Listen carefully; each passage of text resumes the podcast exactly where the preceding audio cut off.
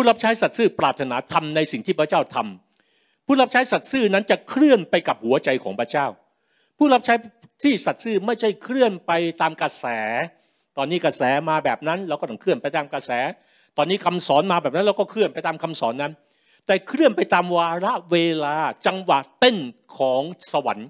จังหวะเต้นของหัวใจของพระเจ้า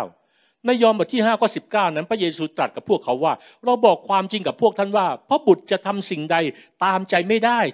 นอกจากที่ได้เห็นพระบิดาทำเพราะสิ่งใดที่พระบิดาทำสิ่งนั้นพระบุตรจะทำเหมือนกัน นี่คือคนที่จะเคลื่อนไปกับหัวใจของพระเจ้า เราต้องได้ยินชัดว่าพระเจ้าต้องการเราทำอะไร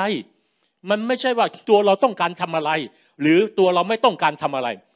แม้ตัวเราต้องการทำหรือไม่ต้องการทำแต่ถ้าพระเจ้าบอกว่าทำเถิดลูกเราจะทํำไหม ถ้าสิ่งที่พระเจ้าบอกให้เราทำมันค้านกับสิ่งที่เราตั้งใจจะทำหรือไม่อยากทำหลายครั้งเมื่อเราไม่เข้าใจหัวใจตัวเอง เพราะเราไม่เข้าใจหัวใจพระเจ้าก่อน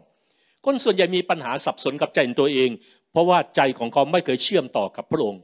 พอไม่ได้เชื่อมต่อเขาก็ไม่เข้าใจการเปิดเผยสำแดงของหัวใจของพระเจ้า